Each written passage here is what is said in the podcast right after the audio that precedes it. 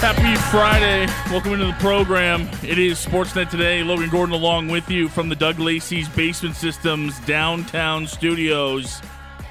And we get right into it today as the Toronto Blue Jays fell again last night to their AL East division rival, the Baltimore Orioles. And as of this Friday, August 25th, currently sit outside a playoff spot. We begin the program by joining live in progress GM Ross Atkins holding a media availability with the Toronto media. What did his last couple of weeks look like while Yeah. he's here being assessed, and what, what are the next steps for him? Yeah, glad that he's back in Syracuse and and uh, on a baseball field again yesterday. I know he was glad to be there as well. So it's uh, it was it was just to to make sure he was in the best possible physical place before he went back there, uh, taking the opportunity with our very. Um, thorough medical staff that he, here is here in Toronto to check that box before uh, he reported in in Buffalo, which ended up being Syracuse, and uh, we're glad he's there. Were you looking at anything specifically with him, with physically? It, it was really just being thorough to ensure he was in the best possible physical state. Has he been dealing with physical issues this year? If you look back at the course of his career, every player deals with, uh, you know, whether they are aches and pains, and I'm not referring to Alek specifically there, aches and pains, but um, any player is going to go through, even in the off season, and have hiccups and bumps, and we just wanted to make sure there was nothing that was um, lingering. So has he been pitching through injuries this year? Not to my knowledge, no, we do not believe that he was pitching through. I, well, I'm, our medical staff would have told us if so. It sounds like you guys are of trying to figure out kind of still what's going on Yeah. with him. You know, I, I don't think I've seen a pause like this before someone's demoted. I mean, just how unique was that? Yeah, I think so. We made sure with Major League Baseball that they were okay with it. I think his trajectory and um, you know his career trajectory has been unique, and um, this pause after him being optioned the first time seemed to make some sense, and to make sure we were thorough with that assessment. Did he need a physical or mental break as well, or like it just seems like two weeks is a pretty long time? I mean, no, you'd have to ask him on the not to our knowledge that he needed either of those two things. It was more about just making sure we were very thorough and, and mutually working through it. So did this come at his request or your your request? Again, it was a mutual uh, process that we worked through. Russ, with Manoah going into the offseason, though, how you value him obviously impacts your plans quite a bit. Like, where do you view him going to next year beyond, or even September as a potential? Very strong. I, you know, I feel like we were seeing a lot of positive things. The the things that we've talked a lot about were, uh, you know, the the command, the strike throwing, the swing and miss, and we saw really positive trends. And um, you know, I think there's a lot of scenarios that Alek could have still been here on this team and may still be here at some point this year. But there's so many positives over the course of his career, and we can still see um, plenty of reason to believe that he can be a force again. Is he starter number six for you guys if you need somebody right now? I mean, not today, given the time off, but hopefully he returns to that in the coming weeks.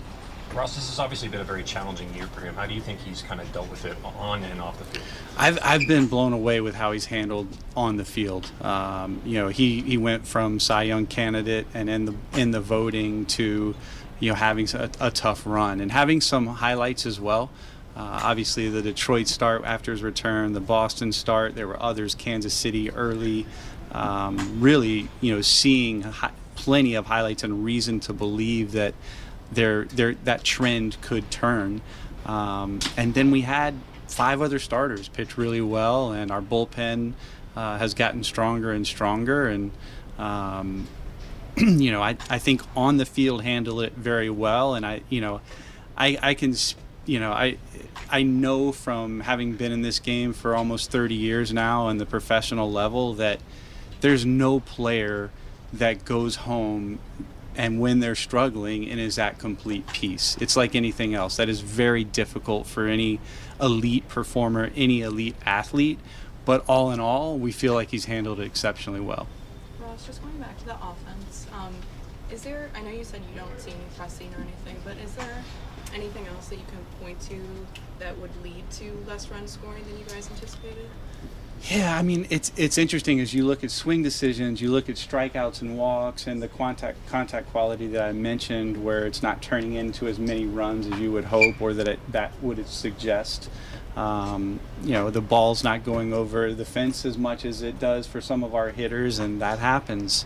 Um, you know, I, I what we focus on and what we look at is the work, the pregame, and I'm entirely focused on how I can help and how I can help not just our hitting coaches but our advanced scouting staff get the best possible information in front of our hitters to ensure that they have every possible angle to be the best they can be.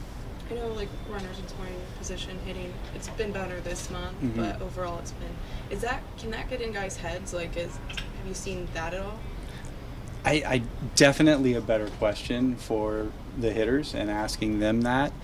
I don't see it, you know. I you know, but it is such a it is such a fine motor skill and such a confidence um, skill that you know that is certainly possible, but we just don't see that.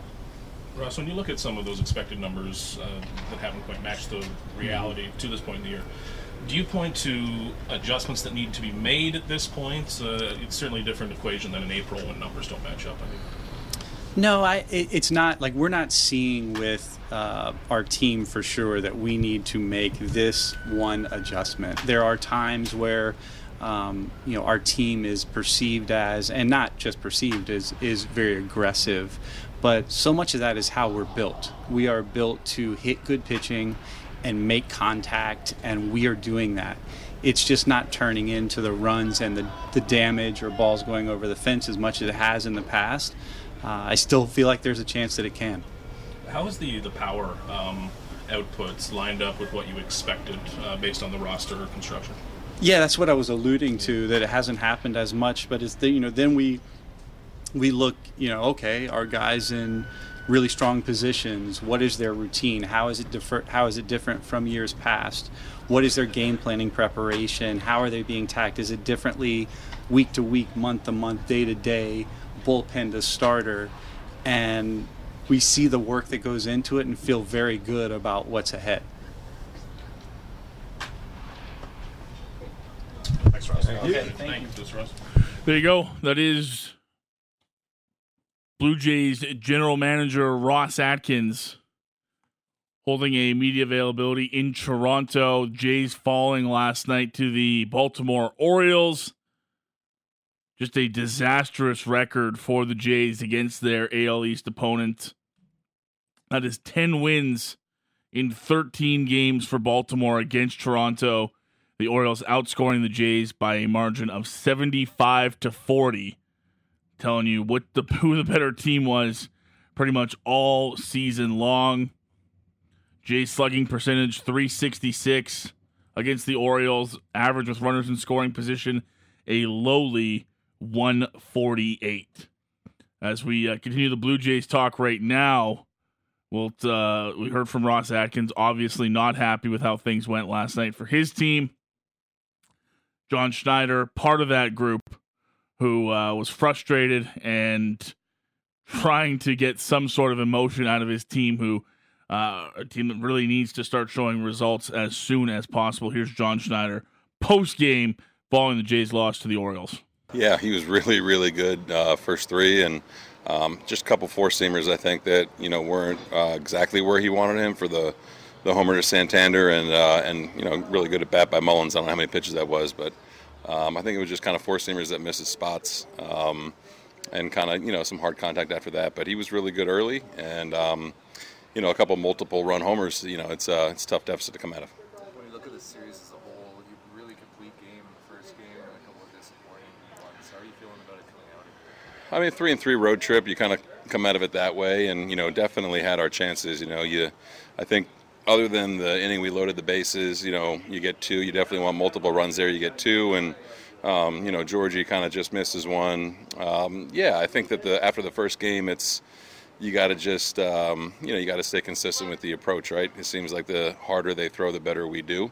Um, looking at Kremer and um, and Gibson tonight compared to Rodriguez, so uh, something we gotta we gotta clean up and and stay uh, stay convicted to an approach going forward. As a season series, they played really well against you Yeah. guys. They played well against a lot of teams. Yeah. But what what do you take away from what you saw from that team this year? Yeah, they're real. They're a good team. Um, they can beat you in a lot of different ways. They got to lock down eight, nine um, in the bullpen, and you got to get to their starters. And I think when you don't do that, it makes it really tough. Um, their lineup's good. They got speed. They can match up.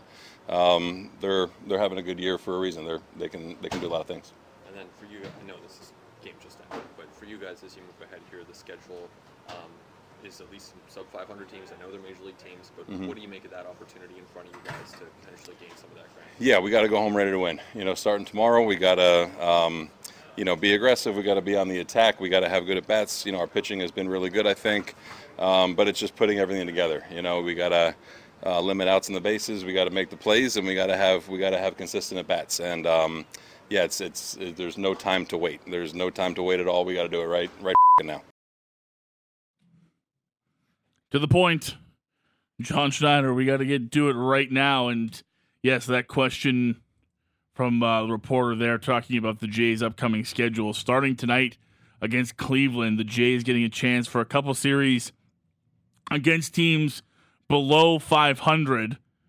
Cleveland coming into tonight's action, eight games below the 500 mark. They're 60 and 68, but still present a, a pretty formidable pitcher. Tanner Bibee gets the start. He's nine and three on the year with a 3.01 ERA. Jays simply have to find a way to win as we look at the wild card race heading into tonight's action. Jays now a full game and a half behind Houston and Seattle for that final wild card spot in the AL. So uh, a chance for them to potentially now have two teams to catch. And uh, don't look now, but the Red Sox at three and a half games back, they've won a couple, including uh, a massive win Thursday night against those Astros. 17 to 1 was the final. Don't know that Boston's a realistic threat here, but they're only two back with the Jays, who continue to scuffle along in this playoff race. And I I think Ross Atkins, obviously, when we heard from him to start the program, you're going to present a united front. You're not going to show a lot of panic, but hear from a lot of Blue Jays fans that just feel like, you know, you're you're 70 wins on the season, 58 losses, well over the 100 game mark. We kind of feel like we know what this Jays team is. The team with really good pitching, really good defense, but an offense that just isn't there consistently enough for them to be a great team. And that's sort of a thought that was echoed by Jon Morosi. He joined uh, Matt Rose and George Russick on the Big Show earlier this morning, and you know, kind of echoing the thought that we've heard from a lot of Jays fans. Could they do it? Sure, but do you have faith this team is going to turn it around in these last couple series? We got to kind of wait and see. Here's what Jon Morosi had to say from MLB Network on the Jays a little earlier today. Can they? Sure. Will they, based on what we've seen? Uh, I am uh, a little dubious about that. Uh, th- this is a team, to your point, the pitching has been one of the best in baseball since the All Star break, and really all season long. But we keep waiting for this team to show that they're special offensively, and they consistently underwhelm. In this series, they win the opener against Baltimore. Optimism is high. Boom, they lose two in a row. They are not able to consistently hit and beat good pitching in high profile series against quality teams. Period. They're not mm-hmm. able to do it. Look at their record in the division against the, the toughest divisional competition that we've got in baseball. Look at their record of the American League East. They are a they're a good team that is able to beat mediocre pitching and poor pitching on a consistent basis and is often not able to beat really good pitching because it seems to me that their offensive plan does not work well against guys that command the ball exceptionally well. That was the case the last couple of days. It's not they're not getting overwhelmed with 99 and 100. They they cannot hit guys that command. And at the end of the day, in, in October, you're going to see guys who have both stuff and command. So, can they get there? Sure, they can because you've got teams like Texas that have really struggled. Houston is in a bad run of form as well. The Mariners might end up actually winning the division. But my degree of confidence in the Jays eventually getting to where we thought they should be, which is the ALCS and beyond, is actually quite low because uh, in a in a short series, in a high pressure series, I'm not seeing the likes of of Vladdy uh, and even Chapman or Springer um, answer the bell uh, in terms of being able to really drive in key runs against against tough pitching. So um, the pitching that they've got is great, and will keep them in the conversation. I, I see almost no way in which they fall out of this thing before the end of the of the month because the, the end of uh, September. I mean because the, the pitching will allow them to keep winning ball games. But when you talk about winning series against quality teams, you've got to hit the ball in the big moments, and they have not shown an ability to do that. Jon Morosi, MLB Network. That full interview available wherever you get your podcast. The Big Show with Ruskin Rose, Monday to Friday on your mornings. Here on Sports with at 960. I really don't disagree with anything John said there. It's a good team. It's not a great team. And I think everybody, and not just Blue Jays fans, not just Blue Jays media, but national media and national observers of this team saw the potential for this team to be great. And that's when we had questions about this team's pitching. Remember the beginning of the year, we weren't talking about this team as a powerhouse pitching team. There were worries about Kikuchi. There were worries about Berríos. Manoah has fallen off the face of the earth, as you heard all those questions about him with Ross Atkins earlier. They don't even really know where he fits in right now. And they still have one of the best rotations, one of the best bullpens in the major league. All of those questions have been answered and more. And the one thing we thought we knew about this team, which was they were going to be good offensively, no matter what the pitching was, they're going to be good offensively. It's flipped it on its head. And how, does that change in the last what four weeks of the season? I don't. At, at this point of the year, you are what you are. I, I, don't know that the approach changes. I don't know there's anything that Jays, uh, uh, John Schneider, or the hitting coach, or anybody can do to to change how the Jays approach this. John said it right there. They struggle against pitchers with good command elevated fastballs. A lot of people struggle with those in Major League Baseball, but especially the Blue Jays. Runners in scoring position. Massive problem for all all the season that's been so far. How do you change that with 4 weeks in the season? They've got they've got veteran guys. They've got great players. Bo Bichette's been great all year long. Vladdy hasn't lived up to expectations. George Springer hasn't lived up to expectations. Matt Chapman certainly hasn't lived up to expectations offensively.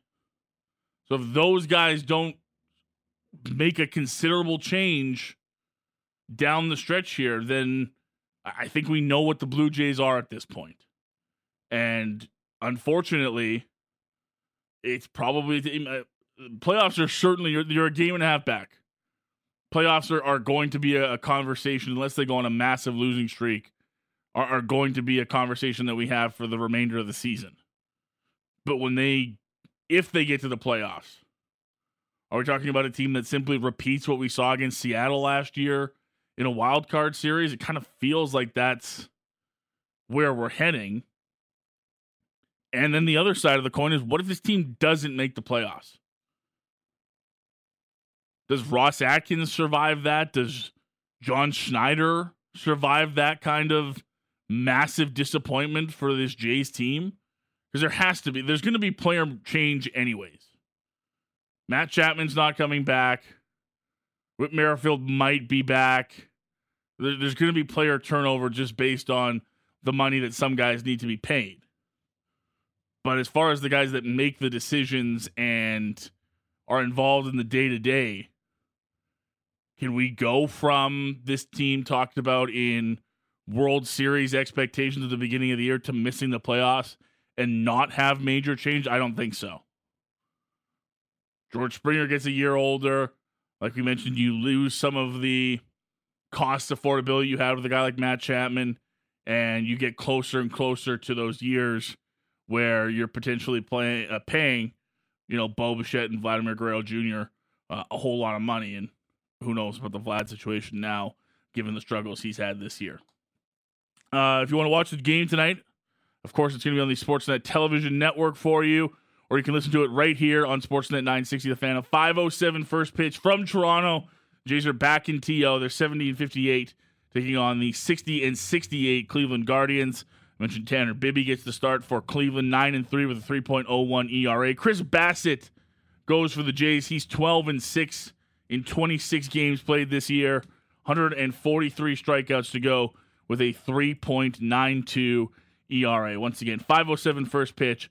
Catch all the action right here on Sportsnet 960 The Fan. We'll take a break. We'll come back on the other side. Focus in on the Calgary Stampeders. It's a game day. Stamps in Toronto getting set to take on the Argos. Patrick Dumas's got your Stamps report as we get you set for the Stampeders and the Argos next here on Sportsnet 960 The Fan. Hour one rolls on on this Friday afternoon. Welcome back to Sportsnet today. We're live in the Doug Lacey's Basement Systems downtown studios alongside my outstanding producers Cam and Taylor this afternoon. Is a Calgary Stampeders game day after week 12 of the CFL season. Kicked off last night with a Winnipeg Blue Bombers dismantling of the Montreal Alouettes. It's now the Stamps and the Argos taking the spotlight on Friday Night Football. 5:30 kickoff from BMO Field. 3 and 7 Stampeders, 7 and 1 Toronto Argonauts to get you set for tonight's matchup. Very happy to go down the Atlas Pizza and Sports Bar guest hotline this afternoon. Welcoming the producer of Russick and Rose on the Big Show and one of our Stampeders reporters here on Sportsnet 960. It's Patty Dumas. Patty, happy Friday, pal. How are you?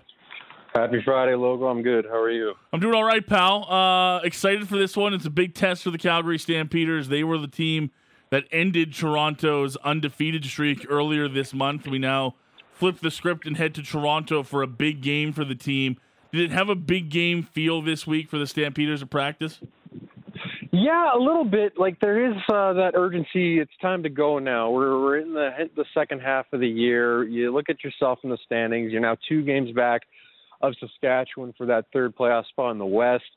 Sure, you're tied with Ottawa and Hamilton for that that crossover, but that's not the goal right now. Dave has made it. Uh, Dave Dickens has made it a big key point that they're not just here to to win games, but they're here to win the whole thing. And it starts this week. Uh, Calgary's bringing a, really great record. I believe they're 14 and one in their last 15 games against the Argonauts, dating back to 2014. So uh, it's go time right now for the for the Stampeders, and uh, it's it's going to have to be back on this defense, who's been really consistent all year. Like as much as the the rotation has gone through the D line, the secondary, it's been the most solid unit of the three, and uh, they're going to be have to be relied on tonight. And they because we can't expect Chad Kelly to be going out at halftime.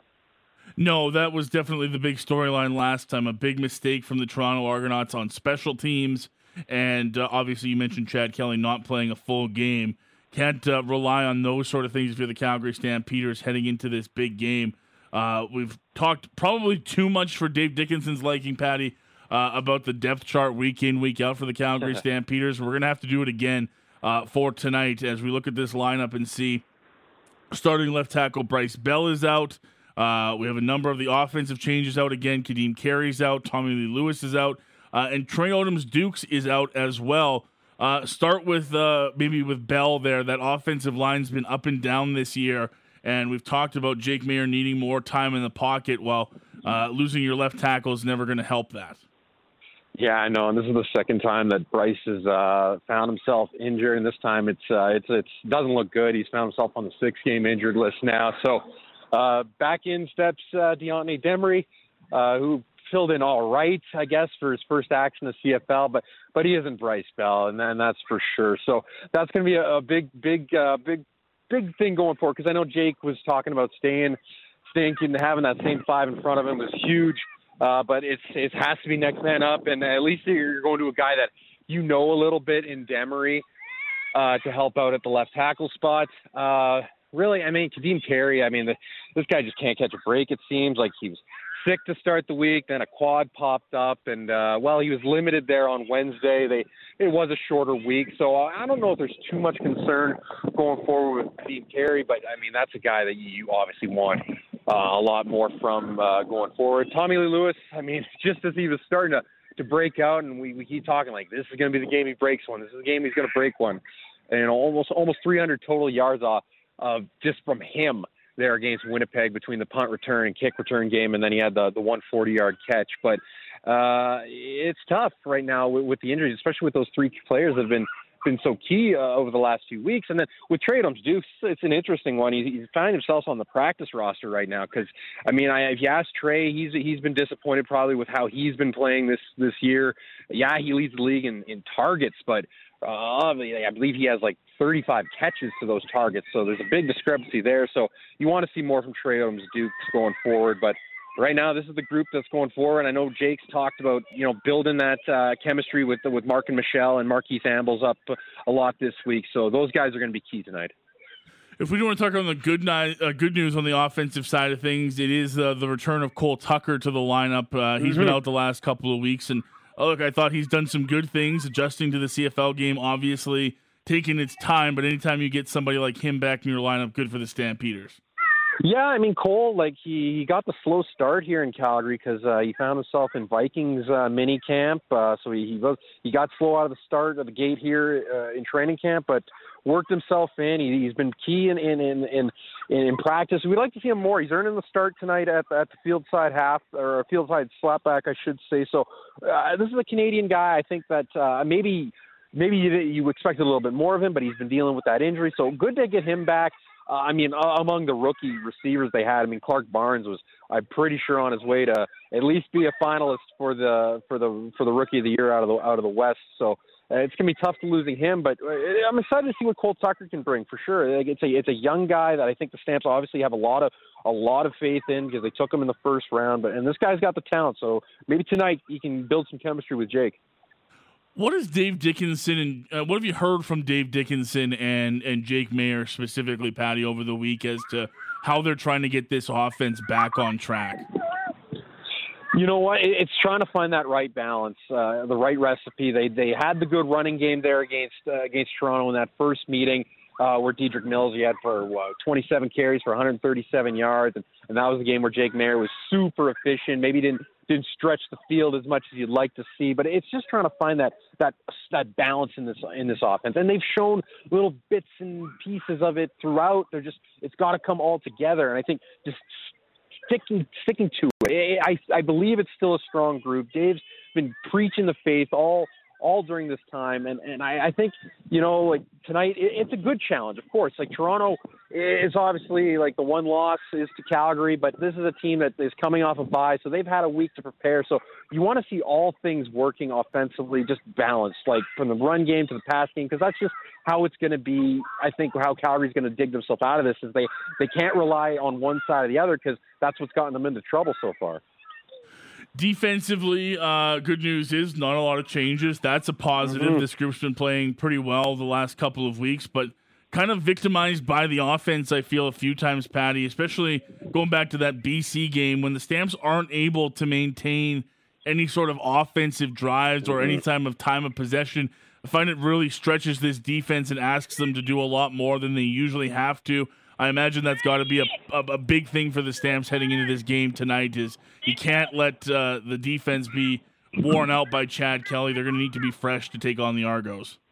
Well, that's exactly it. Like, like this will be relying on that, that offense to put together some solid drives. And Dave talked about it. Like, anytime they got a big play, it was nothing, and then settling for three and, and putting your defense in some tough positions. Like last week, they did a bang up job against Winnipeg. Sure, the Bombers had had their backup in in Dru Brown, but the defense was did such a great job. And and this was a stat that I I, I kind of was surprised to see this this uh, year. The Stamps actually lead the league in sacks right now with 32. So. So that's like, despite the injury to James Vaughters, they've been they've been getting the sacks. Maybe not so much from the defensive line, Titus Wall's been contributing. They've been getting a lot from the from the extra from the second level uh, in the sack game. So so I guess that's a good sticking point. But you're right. Like the offense needs to put them in better situations. Like that BC game, they had the drop from uh, from Luther Hakunavanhu that could have made them uh, get the score early, but then you get behind 17 nothing early, and against that team, they're going to grind you, and they're going to they're going to go up and down the field, and that's what similar what Toronto's done. Like it's been a receiver by committee, but it's it's such a good veteran group. Like DaVaris Daniels, last time he he hit the field, he had three touchdowns, over 100 yards, and this is a former Stampeder, of course. So those guys, there's a lot of, of course, we talked about it uh, the last time these teams played. There's a lot of bad blood on, on each side. Not so much bad blood, but there's guys that that know one another, and I think that, that, that Calgary really wants to get one over tonight, and they have to. Like this, this, you know, I hate saying must wins, but this might be the closest thing to a must win because we talked about this month of August the three opponents you were going to play Winnipeg, you were going to play BC, and you're going to play Toronto twice. If you can get two and two out of August, I think you're going to be all right. I think you did yourself a good job because you know, and then you got you're setting yourself up for that Edmonton home and home, which who knows what the heck the Elks are going to bring. So uh, tonight is so key, and and help that offense putting the defense into good position uh, will be going will be, go so far, and then getting a win tonight. I guess the one change we should talk about on the defensive side of things. Last week he was pressured, uh, put into the lineup uh, with a late injury to Jonathan Moxey. Shaq Richardson is uh, at the boundary halfback spot, I believe, this week, yep. and slated to start for the Calgary Stampeders in a full time role. Correct? Yeah, he's uh, he's a field side half this week. Field so, side, yeah. Uh, yeah, all good, all good. Yeah, but he he came in, he blocked a punt last week. Like he, he's a guy that like Dave talked about. We needed guys that that knew knew know the Canadian game, and, and it helps when you know the system a little bit too. And and that's what Shaquille Richardson did. So I thought he did a pretty good job against the Winnipeg receivers. I think the whole secondary a whole last week did a pretty bang up job against that against that Bombers receiving core, which I think I think across the league might be the best. So, and again, tonight they're going to have to be like keying in. Like they're getting Damonte Coxie back, so that's a guy that they have to key in on. And it's just it is it's a it's a receiver by committee group there in Toronto. It's kind of like you kind of see what you hear in Calgary, but it's working right now a little bit with Chad Kelly. So uh, that that secondary, uh, as much as you want to, they what I do want to see from that secondary is they need to get the takeaway. Uh, they haven't been the greatest at getting the, the interception from that group, so you want to see maybe a takeaway, get into, and that'll help with the pressure. You get Chad Kelly in his face, you get him off kilter a little bit, and you throw some throw some, get some bad balls. So that secondary needs to be key tonight. Uh, I know you chatted with our pal Justin Dunk from Three Down Nation a little bit earlier on this Friday. What's sort of the the outside observer's opinion on this Calgary Stampeders team, uh, Patty? Because it really feels like there's the top tier of teams in the CFL, and we know who they are. It's Toronto, Winnipeg, BC. But where's a guy like Justin Dunk come down on what he's seen from the Stampeders this year? I think he's seeing what what the, what the rest of us are seeing, and it starts with the quarterback play. It's been it's been good, it's been bad, it's been mad. Jake Maier is about to make his 20th consecutive start, which is which is a pretty big number because it hasn't been done since Bo Levi Mitchell did it between 2018 and 19. So we're at the point where Jake Maier is coming out of that. Okay, well he's not a backup anymore. He's not a he's not a young guy. He knows this game. He's had has a full season technically under his belt now. So I think you're waiting to see more, and I think uh, well, obviously Calgary's been the quarterback play hasn't been an issue here over the last really 17, 18 years. It's been, you know, the the, the starter's been great, the backups been great. So there maybe is a little bit worrisome. It's like, okay, is Jake Maier the guy right now? So I think, and then obviously like with Ka'Deem Carey's injury, that's been a been a big part too. So I don't know if the expectations on the outside were maybe I, I think they were probably fair to be this team could float around nine, ten wins. I think that's that's probably a fair expectation for a group that was heading in uh, with a new quarterback. But I, I'm pretty sure it's just yeah, it's it's really like what's going on with the quarterback position, and, and if they got any sort of consistency out of that group, who knows where this team could be. So I think that's that's really what Justin was getting at too this morning. What even just from your opinion and being around the team, it, it certainly doesn't seem from everything that we've heard from Dave Dickenson or even from guys like Justin Dunk and John Hodge who, who keep an ear on the insider side of things in the CFL that the Stamps have any expectation, even if he continues to struggle, at least at this point, Patty, to turn away from Jake Maier. Is that the same sense that you get? Yeah, I, I have no no uh, no belief that they're they're ready to turn away from from Jake Maier mainly because like a you don't you don't know who you're going to be turning to. You got guys that are, are fairly inexperienced, especially like Tommy Stevens. Sure, can can probably carry you through a, through a game if needed, but uh, he, he's limited in the passing game, and you got two really raw CFL rookies and Logan Bonner and Chris Reynolds who are still learning the game. I think I think Logan Bonner is a guy that down the line has shown that he could be a starter in this league. Uh, I think you know Dave talked about like a rotation with that third string this year, this year, this year lately, but really it's been Logan Bonner the last three weeks as Chris Reynolds has been been on the practice roster. So really there's no other option right now. And I think like with Dave, and it's such it's it's there's a lot of quarterbacks in that organization. And I think it, it being patient is so key. And I know it's it's tough for Stampeder fans to take right now because this is really uncharted territory. Because it's 2004 was the last time they they had a this poor of a start. They were two and 11 uh, in 2004. So three and seven, well, yeah, well, well, it's a little bit better, but it's still it's uncharted territory for for new Stampeder fans. But eh, right now, I think right now you just got to stay with with Jake Maier. Of course, Malik Henry's injury hurt, and and just the injuries in general. Like it's an easy excuse, but Jake was given partially guaranteed money, and I know. I think if Calgary had like a Tre Ford situation, if they had a backup that was was knocking on the door like they had in Edmonton, where fans were okay. Well, we got to we got to move on from Taylor Cornelius it would be more of an option. But right now, it, it's just such an inexperienced group behind Jake Maier. Keys to victory tonight, Patty, as we uh, get set for this one. What needs to happen if the Stampeders uh, walk out of Toronto with a victory? Well, you know what? Like, like J- Dave talked about it. Like it, it's a, it's going to be a weird atmosphere tonight. Like they they're staying on the on the exhibition grounds there. They got the CNE going, so is blocking out those distractions. So I'm sure the crowd at BMO is going to be a little bit more fired up as as uh, as the fair's going on the CNE, and so taking the crowd out might be that's a weird thing. Like it's Toronto, they don't they don't have much of a home home field advantage, but it, their attendance has been up. It's it's an excited group there in Toronto. So taking them out of the out of the game early with with consider like Dedrick Mills went for 137 and 27 carries. If that's what you have to do tonight to beat the, the Toronto Argonauts, you have to play rough and tumble, boring football. And so be it. Because right now it's just about getting a win, and any way you can do that, it's going to be key. And then obviously in, in any battle, it's it's these quarterbacks. Maybe Chad Kelly's not as not as mobile as a Vernon Adams or or whatnot, but he can still move. So getting him off kilter and and getting in his face, getting him pressured because they've had a week to get ready for you guys. And I think you know Ryan Dinwiddie, Corey Mace, they respect that group a lot here in Calgary. So they'll be getting those boys ready to be prepared for for whatever Dave Dickenson and, and the Calgary Stampeders throw at them tonight. Uh, just a couple more for you, Patty, before we let you Yeah, go. buddy. Just sort of general CFL uh, kicked off week Sure. 12 last night. Uh, didn't matter to Zach Collaros, the two pick sixes. Uh, the only way that Montreal was going to score anything last night. That's an impressive performance from uh, Winnipeg, 47 17 over Montreal, and really maintains their spot at the top of the West.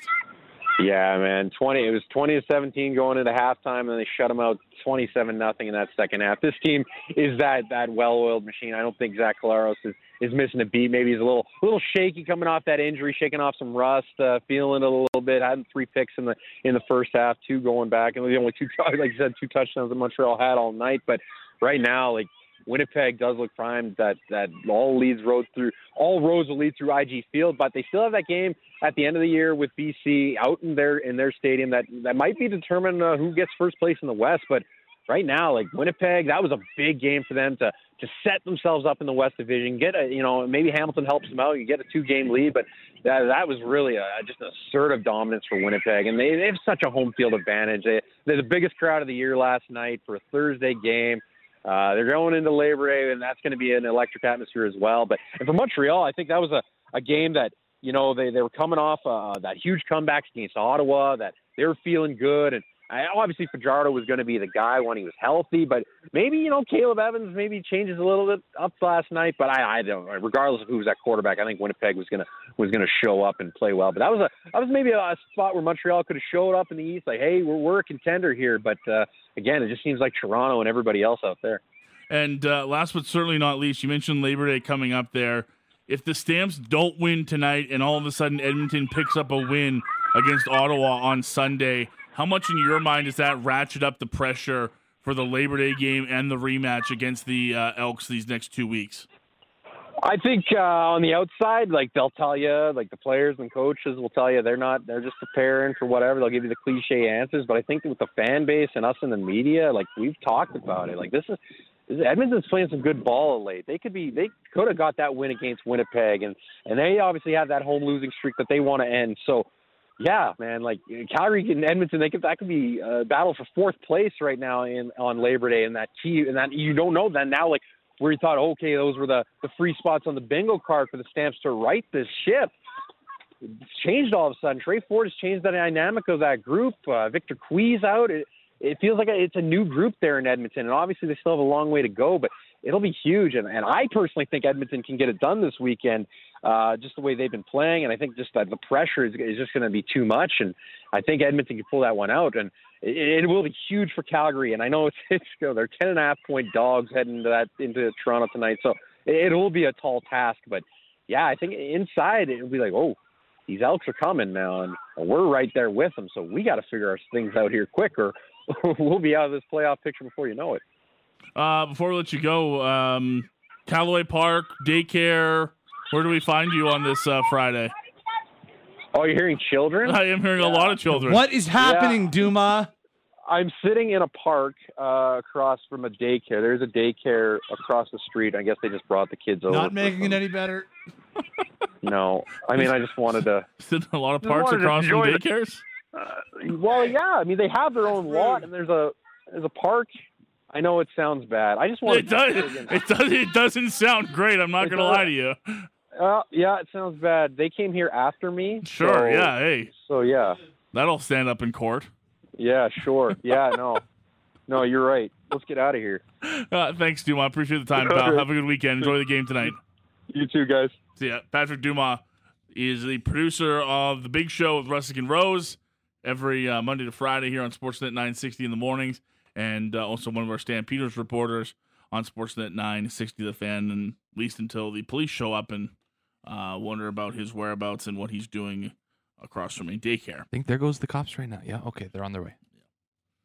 There's a few police officers that listen to this program. They're going to be coordinating everything right now. Ears are all pricked up. Like, what are they talking about? He's where? A okay.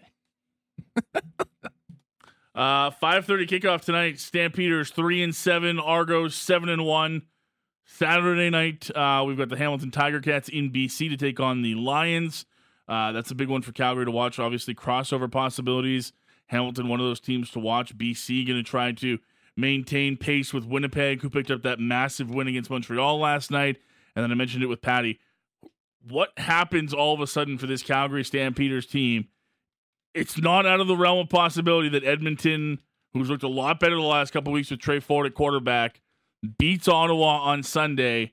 And then all of a sudden, we talk about Monday, September 4th, the Labor Day Classic at McMahon Stadium with the Elks legitimately having a chance to catch up to the Stampeders. That is just disastrous for this Stampeders team. I, I still think, maybe idiotically, but I still think the Stampeders are a tier above the Edmonton Elks. But man, is the pressure going to be on for Jake Maier and company if these Labor Day games and the rematch in Edmonton is the difference between, you know, the Elks somehow catching them in the uh, West Division standings because look, this, this Stampeders team's been consistently inconsistent offensively. They're facing a tough Toronto team. We know we chatted with our pal Corey Mace earlier this week on the program. You know the Argos are, are going to be ready for this one. They want to maintain their lead in the Eastern Division, and it. Look, Corey says it doesn't it doesn't mean anything, and I'm sure they're always going to downplay these matchups against Calgary, but I, I think it always means a little bit more facing off against former coaches facing off against former teammates. And we've seen a couple of additions back to Calgary now. Shaq Richardson and MarKeith Ambles are Stampeders who went to Toronto, had some success, and are now back with Calgary. But there's still a contingent on both sides. Most recently, Folarin Orimolade going to Toronto as one of the highest paid defensive ends in the CFL. He's been tearing it up all season long, and now doesn't have to go up against Bryce Bell on uh, tonight's game. It's going to mean something to both sides, and I think for the Calgary Stampeders, try to maintain any sort of edge against Edmonton uh, because you do not want to look in your rearview mirror and suddenly uh, see an Elks team that was at 1.0 and 9 suddenly in your rearview mirror because you've fallen off. We'll see what happens. Really looking forward to tonight's game. Should be a good one against Stampeders and the Toronto Argonauts. 5:30 kickoff from BMO Field. Take a break, come back on the other side. We will kick off hour two of the program. Pat Steinberg joins us next here on Sportsnet 960, The Fan.